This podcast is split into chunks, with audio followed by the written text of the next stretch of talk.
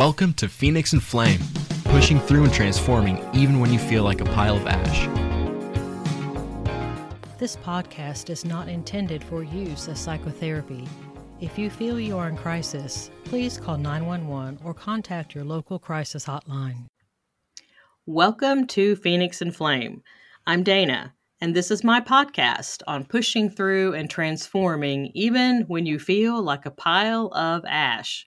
Well, today I have a wonderful guest with us, and I must say, our guest, Martina Clark, also has her cat with her. So we get to periodically hear. Martina and I have been uh, talking earlier already about uh, how her, her cat will meow in the background. So we get to hear her cat's beautiful meow periodically through the, the podcast interview. So just enjoy that, just part of the ambiance.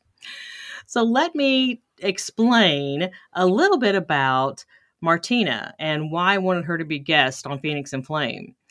Now, Martina was the first openly HIV positive person hired to work with UNAIDS in 1996. She subsequently worked for the United Nations system for 20 years, advocating globally for the rights of people living with HIV. Her collaborative work also led to a mandatory HIV in the workplace program internal to the United Nations system facilitating platforms for freer dialogue and a more supportive environment for all personnel, including LGBTQ, persons with disabilities, and other marginalized populations. Now, Martina holds a Bachelor of Arts in International Relations and a Master's of Fine Arts in Creative Writing and Literature. Currently, she's an adjunct for LaGuardia Community College where she teaches English 101 and critical reading to New York City public high school students, earning early college credits. Her award winning debut book, My Unexpected Life, an international memoir of two pandemics, HIV and COVID 19, was published in October 2021. Martina Clark, welcome to Phoenix and Flame. Thank you so much. Sangha and I are delighted to be here. Thank you for sharing her name, Sangha. Yes, we will hear from her periodically, and we will enjoy her melodious uh, meowing in the background. This is, we need to, you know, be inclusive and that's one of the things I love about my podcast is just we're just real. This is real life and we say the real things and the real truths and I'm not interested in in polished things. I'm interested in in reality. So Sanja is absolutely welcome on Phoenix and Flame. Thank you. well, you know, I was really intrigued by your background and your experience being an HIV positive person. I am 55, so I remember when a lot of this stuff came on the scene. And I'm really just kind of curious as to what your journey was like, what, what that experience was like for you. Whew. Um, yeah. So I tested positive for HIV in 1992. I was 28 years old. And two things were critical at that moment, besides obviously the uh, the shock of such a diagnosis. Um, one, we didn't have treatment yet. So there was a perception, not incorrectly, there was a perception that this was a death sentence. So it wasn't sort of like you have this thing and now you have to go into treatment for it and it's going to be X number weeks of whatever. It was, you probably have five years to live. We don't really know. And the other thing was that I had never seen a woman with HIV. I probably had, but I did not know that I had. Mm-hmm. And I lived in San Francisco, in the San Francisco Bay Area at the time, which was a very, very, very welcome and wonderful city and was responding extraordinarily well as best they could to the AIDS crisis. However, there were no services for women, or very few. They were sort of starting to trickle in. So, uh, because I had the sense that I was going to be dead in five years, if I was lucky, five years, maybe less. I became an activist. I had a wonderful caseworker who almost immediately put me in touch with a woman named Rebecca Denison, who had started a, an organization called World, which stands for Women Organized to Respond to Life Threatening Disease. because she too was an HIV positive woman who needed to find a community and she couldn't find it, so she created it. Thanks to her, I found other women living with HIV. Sort of together, we forged ahead and found that there were some gaps that needed to be filled that were issues that gay men weren't dealing with. For example, if you wanted to be in a research study, they didn't provide childcare. A lot of women have kids. Less men then, in particular, were um, had children. So things like that, we became involved in trying to create a world that would accommodate us as women living with HIV. Rather than sort of sitting in a corner thinking, this is it, my life is over, and I'm just going to feel sorry for myself, I decided, this is it, maybe my life is over, but I'm going to try and make it count. Because I thought, even if I couldn't change it, maybe somebody else could benefit from my experience. Wow. And that is that is so amazing and admirable. I, because I, I'm listening to you describe that and I'm trying to put myself in your shoes and imagining what that would have felt like to be 28 and feel like this is it. You know, if I'm lucky, I have five more years. I thought I had decades. I thought I had I had this, you know, I don't know if you had a big plan. You know, some people have all these big long plans for their lives and other people just kind of live in the moment, you know, it just it kind of depends on the personality, but I was just kind of wanting to hover over that for just a moment and mm-hmm. what that experience was like for you. I know you said that ultimately you became an advocate advocate and decided, okay, I'm going to try to be, you know, make the most of this, but it's just like, oh my gosh, to be 28 and to be facing that. So I can tell you that, for example, the actual moment when I was given the news, I happened to be house sitting, which is irrelevant, but I was standing in a kitchen and I felt like my life had just been erased. And I was standing sort of looking at a, a, a cabinet door, you know, it was white cabinet door. And that's exactly how I felt was my life has just been erased. Everything that has happened up until this point it doesn't matter anymore it's done. And and not in a good way kind of like you get a do-over sort of like nope that doesn't count. Your whole life is is now this new thing.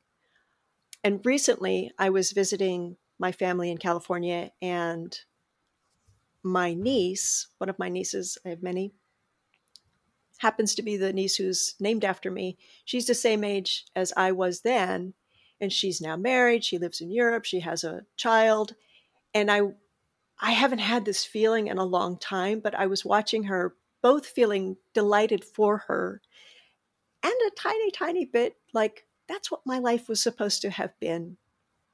And it didn't work out that way. To be sure, I'm 58 now. I have had an extraordinary life. It all worked out the way it was supposed to. But I was sort of brought back into that moment of seeing, ah, that's sort of what I thought I was going to be headed towards. Mm-hmm. And it all just changed in an instant.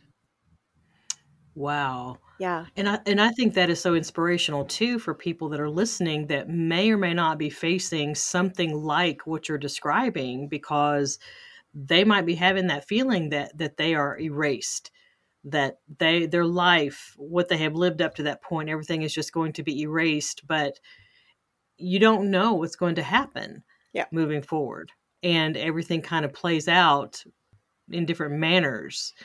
I was also kind of wondering at that time because I, like I said, I remember when all of this came out in the news and everything. How were you handling the societal, the, the community's attitude about HIV because we're so much more. I, I want to say, in, in, some on some level, some people might laugh at me, but I want to say I want to feel that we're more enlightened now. I guess in some ways we are, in some ways we're not. I, people could argue either way, but at least on HIV, we have so much more education now. We understand what exactly is going on. We under, we have more med, you know the medication in place and this kind of thing. We more people stood up, like Magic Johnson, I think, and other people stood up and spoke and, and stood in their in their space. But at the time, that was before all of that. Yeah.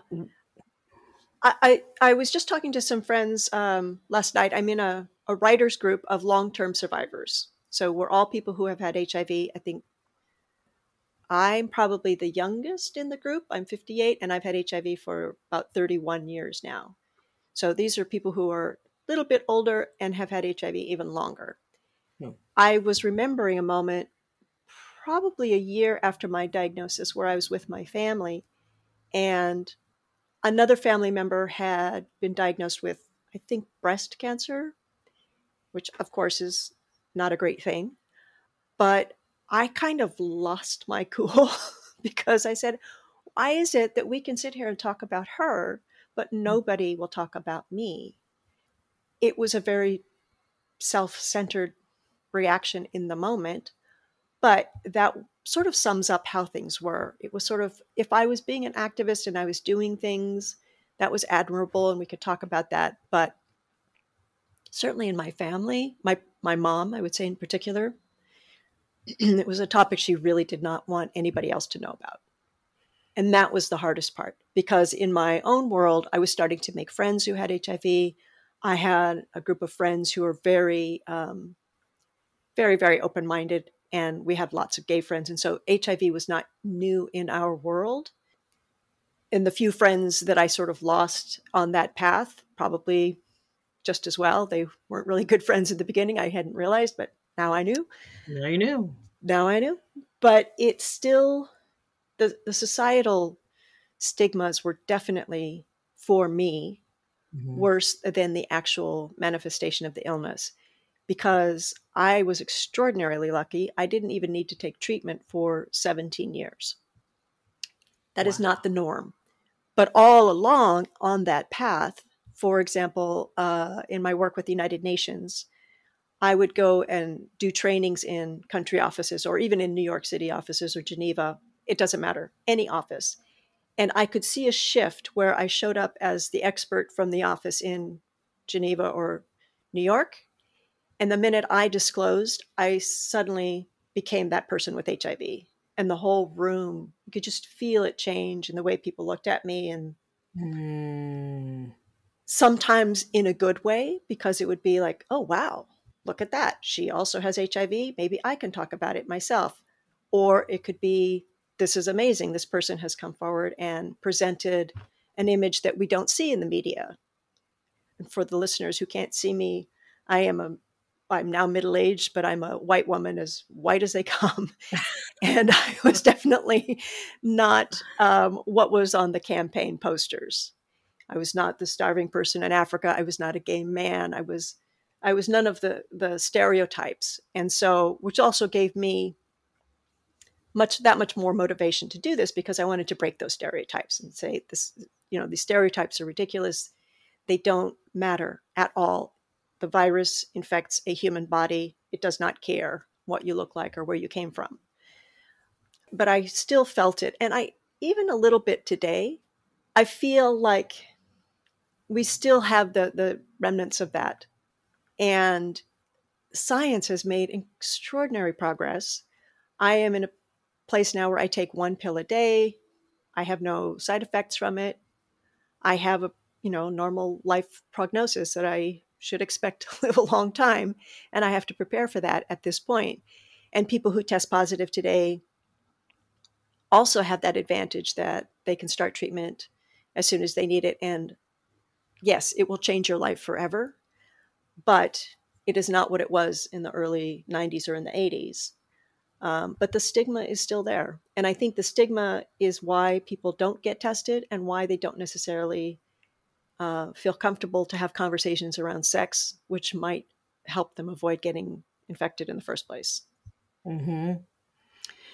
Yeah, because I'm thinking back when it was such a, a new thing and people didn't know, I can remember they almost felt like it was contagious I felt so for the people because it's almost like you felt like you had to walk around with a sign that says unclean or something because people would like thought that something was going to jump on them or something or that you know and, and they would keep their kids away. Yeah. Don't don't use a toilet seat if someone with HIV has been there because you could get it could get I mean this was before the education of it all but right. this was real this was the and and this was the reality of what was going on in society when you were diagnosed with HIV yeah Absolutely. Absolutely. Like I said, there, there are little remnants of it here and there, but nothing like it was in the 80s and 90s. Nothing at all. It has all changed dramatically for the better.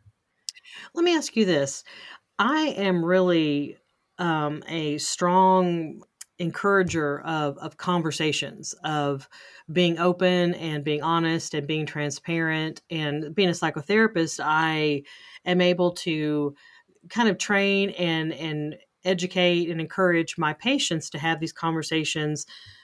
I'm kind of wondering from your experience, from what you've gone through personally, and also experiencing with different types of communities and different countries and this type of thing what would be your suggestion or your words of wisdom on how to encourage people, maybe a listener that's listening now that feels like they have some kind of stigmata about them, whatever it may be, okay? There's always something for mm-hmm. some there's always society always has to have something that they want to, you know, some kind of stigmata to put on somebody what is your words of wisdom if, if there's a listener that is experiencing that and they're they're really wanting that connection they're wanting some conversation they're wanting that encouragement of how to do that but they're sort of stuck because they feel other just yes yes exactly. I think um this is easy to say as i sit here in a place like new york or having been diagnosed in san francisco um, but i think that if you can find it, the best thing is to find a group of other people who are dealing with the same thing. I was actually sort of resistant to support groups early on, but at the same time, I was sort of shoved into them. And it was incredibly reassuring to know I was not the only person. That was sort of step number one. It's like, okay, this sucks, but I am not the only one. And if you can meet other people who have been dealing with the same issue, then they can also share how they have dealt with that issue and give some sort of pointers. I tried this, it didn't work, don't do it. I tried this and it actually did work. I recommend it. Or maybe you can find something in between. And it's a way that you are in community with other people with shared experiences. For me, that was the most validating thing is to meet other people, women and men with HIV and know that I was not alone. I was not the freak that I thought I was. That's really important because I think when you're first diagnosed with something, it is new in your world. It shatters your universe. And you can't imagine that anyone else, else has ever been through this experience. I am not a psychoanalyst. I don't know if there's a, a reason behind that, but I have heard this, you know, repeatedly from people that that is sort of their experience. And so one way to put that back together is to find other people and to see that they are living the same truth, the same reality that you are, and identify little pieces that you can sort of pull into your own world and say, okay, I can do this. I can do that. I'm not going to do that because that's not going to work for me, but I can do these things. I think that's it. And I think that much as I hated all of this COVID stuff, I, I'm sorry uh, for everybody going through COVID. I had COVID early on and I'm still dealing with it. So I, lots of sympathy. But the good part of it is it has sort of amped up our ability to reach out to people through the internet. So even if there's not a group in your town, mm-hmm there might be a group online. And I think that it's um, a siren in the background because I live in New York City. Um, no problem. But I think that that's um, I think that's invaluable, and I don't think I appreciated it as much at the time when I was going through my diagnosis. But that's what kept me alive. As I've reflected back over the years, and I see that still today I have like, like one of the people in my writing group is one of the first women I met with HIV 30 years ago. And we had actually lost contact just because life goes in different directions. Mm-hmm. These people are still my community. And I know a gazillion people from a bazillion different parts of my life, but there are no other people except that community who just get it when we talk about certain issues that are shared experiences. That That's made a huge difference for me. Yeah. I can totally see how that would. Er, As I'm listening to you talk, I'm thinking once someone has a, a group, which Mhm. they absolutely need to have, to have that support and have that, like you said, that understanding that I'm not alone. There Right. are other people and we can do this together. Because I, I've been called the queen of boundaries because I, I see I see boundaries and every I mean everywhere I, I I look, but you know, we're in situations where no matter what the situation is on some level, we're wanting someone else to accept and approve and understand Mhm. our stance or our situation. Mhm. And sometimes that happens, but sometimes it does not. Mhm. And setting a boundary is really just having that grace to own your experience and understanding that someone else, their thoughts, their feelings about it, their opinions about it might not be what you like. They're entitled to those things. But if we're waiting around for other people to accept and understand what we're doing and why, Yeah. then we're going to be kind of stuck. Yeah. But if we can get to a point where we accept our experience and we own it and we're this is mine and I understand that you don't understand it or you don't approve of it or you don't accept it and that's okay and you let that go. Yeah. Yeah. Agree. Yeah. It's it's really important, I think, to um, to sort of sit with whatever it is, and like for my for HIV, I absolutely would rather not have HIV.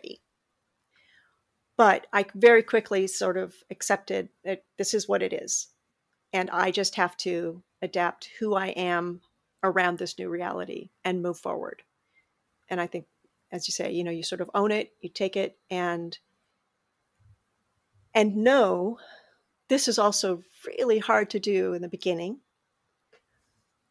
As I described, I felt like my whole life had been erased. It hadn't, of course. I was still exactly the same person that I was before I found out I had HIV. But it takes a little bit of time to reconnect those threads and realize I'm still exactly the same person.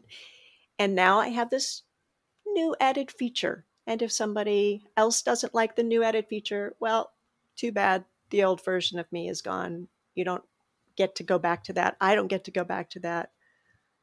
But you could also just embrace this new involved version of me, which is equally fabulous. mhm. It takes a while to get there, but it's a reasonable thing to believe. and I like the fact that you were, you know, you're you were owning that, and and I'm seems like I heard you say earlier about there were some friends that you realized maybe weren't true friends, because I'm imagining there might be listeners out there that are experiencing some kind of issue that they feel like makes them other, Right? to use your word, and you know they're they're wanting to have acceptance and they're wanting people to approve, and that doesn't always happen and sometimes you know you have your people and then you have to let go of those Yeah. that are just not going to accept it it's Yeah. just let that go let those people go Yeah. you know And, and I think the thing also is to remember that, um, like if I if I look back and I think of some of those people in my life, I would almost put money. I, I am not a betting woman, but I would almost put money that if I could have a conversation with them now, it would come to a point where we would realize it was them. It was something in them that made them afraid. They were afraid maybe this could happen to them too, or it was too scary, or they just it just opened up a flood of emotions that they couldn't handle and the easiest thing was to just shut me off. Hmm i'm pretty sure that would be the case in just about every relationship. Um, i am not going to go back because i'm not going to worry about those people now. But i realize that now that if somebody can't handle something that i share with them about my my life it's their issue it's not my issue. And Yeah. that's really really important is to not feel like oh these people are rejecting me because it's me it's something in them that is blocking them and Mhm. so hard as that is because it hurts it's you know always hurts when you're rejected but know that it's them working through something and they just don't have the bandwidth to sort it out in a convenient, comfortable way for everybody. That's a beautiful way of putting that. And so I really want to encourage, you know, listeners, if you're if you're out there and, and you're going through something like, you know, that Martina is describing, and there's someone in your life that just doesn't have the bandwidth to handle what you're trying to share, what you're trying to reveal about yourself, just don't, that's their issue. Let them have their issue. It doesn't mean it doesn't hurt. It does hurt. It is disappointing, um, can be upsetting, but you have a right to be who you are. And if someone else doesn't have the bandwidth, you can't give it to them. Right. Your priority is yourself. Mm-hmm. First and foremost, you can't give what you don't have. You have to take care of yourself. And if they come back at some point and say, "Hey, can we have another conversation about this?" and if you feel comfortable, fine, but you you are your priority. I think that was the biggest lesson that I learned was that I had to be my first priority. I was not good at that. I was not trained to do that. I was trained to take care of everybody else. Mm. And I still I'm still working on that even today.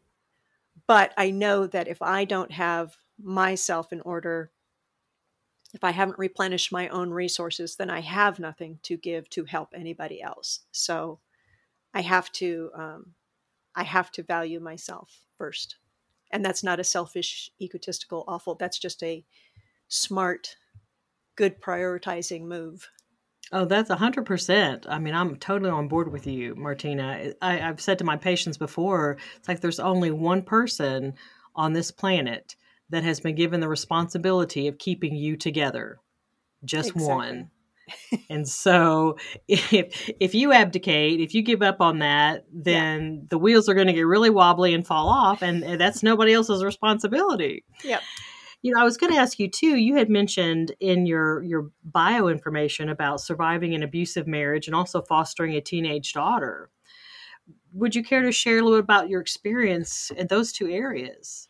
Sure. So I had achieved a certain amount of success professionally. And this is when I, I had been working with UNAIDS. And I guess this is only five years into the diagnosis, which in retrospect seems like no amount of time whatsoever. But because I didn't know, you know, that that five years, I thought I was going to be dead, and here I wasn't, and so life was continued to move forward. I desperately wanted to be in a relationship because I felt like that was the main thing where I felt broken, I felt dirty, I felt like nobody was ever going to love me, and I wanted the relationship sort of for all the wrong reasons.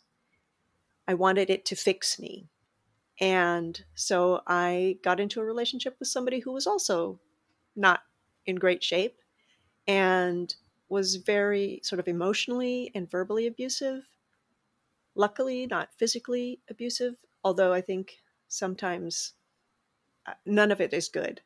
But sometimes, you know, the bruises will heal, mm-hmm. the emotions last, and nobody else can see them, so they're harder to deal with. And the person that I ended up marrying in way too short amount of time, uh, it turned out that he had borderline personality disorder. To his credit, he had no idea. Um, and I should have seen signs, but I was sort of desperate.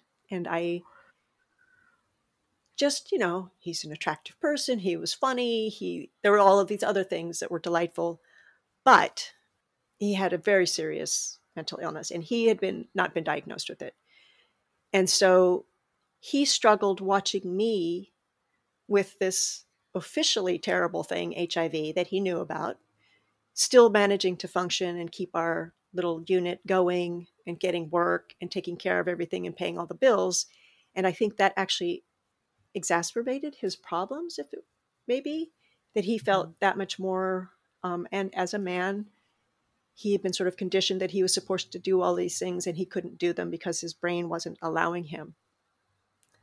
Um, and so we had a very volatile, unpleasant, and sexless relationship. I just assumed that was because of me, because I had HIV.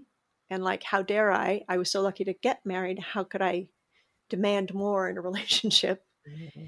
Even hearing myself say these things, I roll my eyes. But at the time, I was just sort of trying to cope with all of it. Soon he realized that I was not broken and I didn't need to be fixed, which is, I think, what his goal was, was to find somebody who was in worse shape than he was, kind of.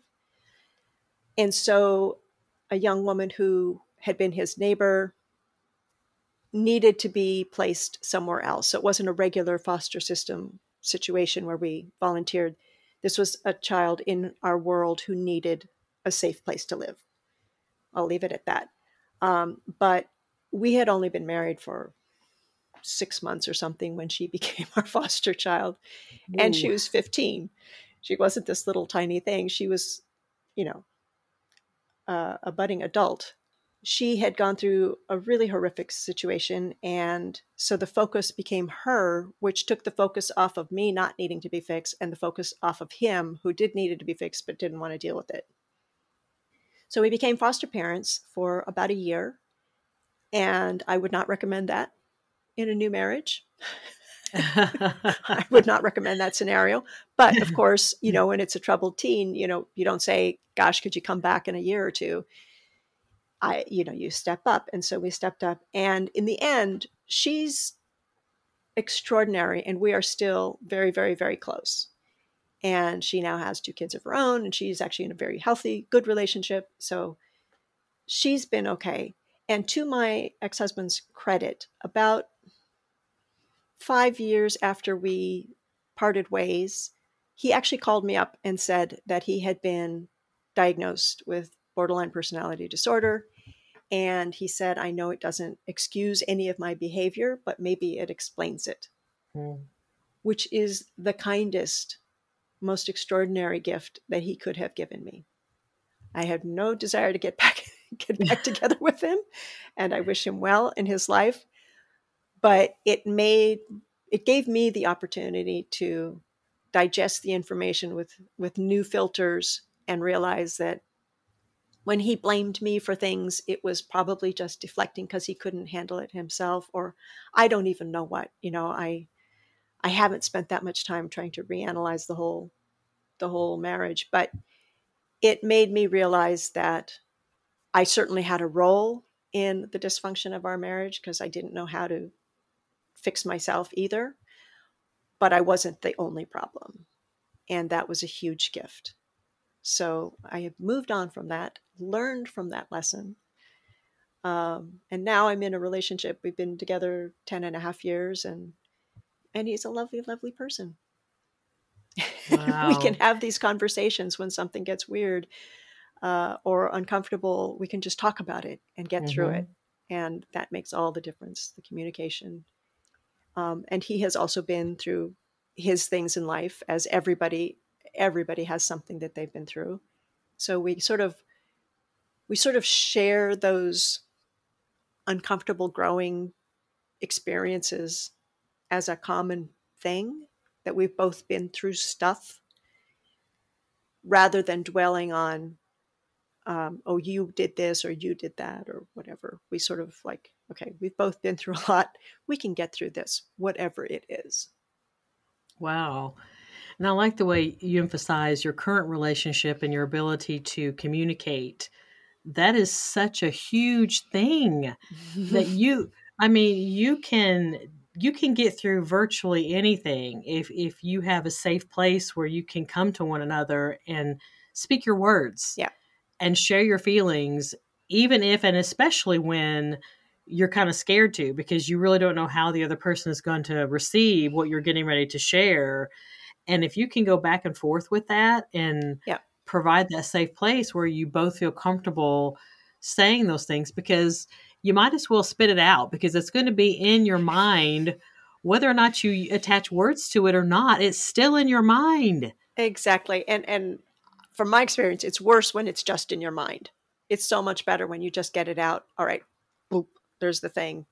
Let's uh-huh. look at it. Let's talk about it it doesn't like morph into some other strange thing if it just if you get it out if it stays in your mind it becomes 73 other horrible scenarios whereas just deal with it um, it's uncomfortable but in the end it's so much better and then you also as a couple you have the, a little stack of accomplishments together you know and i think that is also it's comforting, at least for me, and reassuring that, yeah, we got through this thing.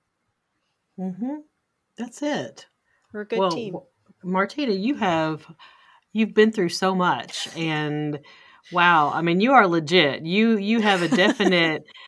you have street cred uh, in, in terms of you know things that you have had to face and deal with and and find a way to move on in life and it's just like you couldn't just put it to the side i mean it was within you i mean you had to you just you had to choose and you did make a choice you could have just like played the victim or felt like you were just the victim identified mm-hmm. as that you could have mm-hmm. and i don't think anybody would have blamed you necessarily had you done that mm-hmm. but you chose not to do that and so and you've experienced all these different things along the way and the choices that you've made have caused you to end up where you are in your life right now and, and all of that you've been able to to help people and to reach out and to communicate your your experience and your wisdom yeah. Wow. Thank you thank you thank you.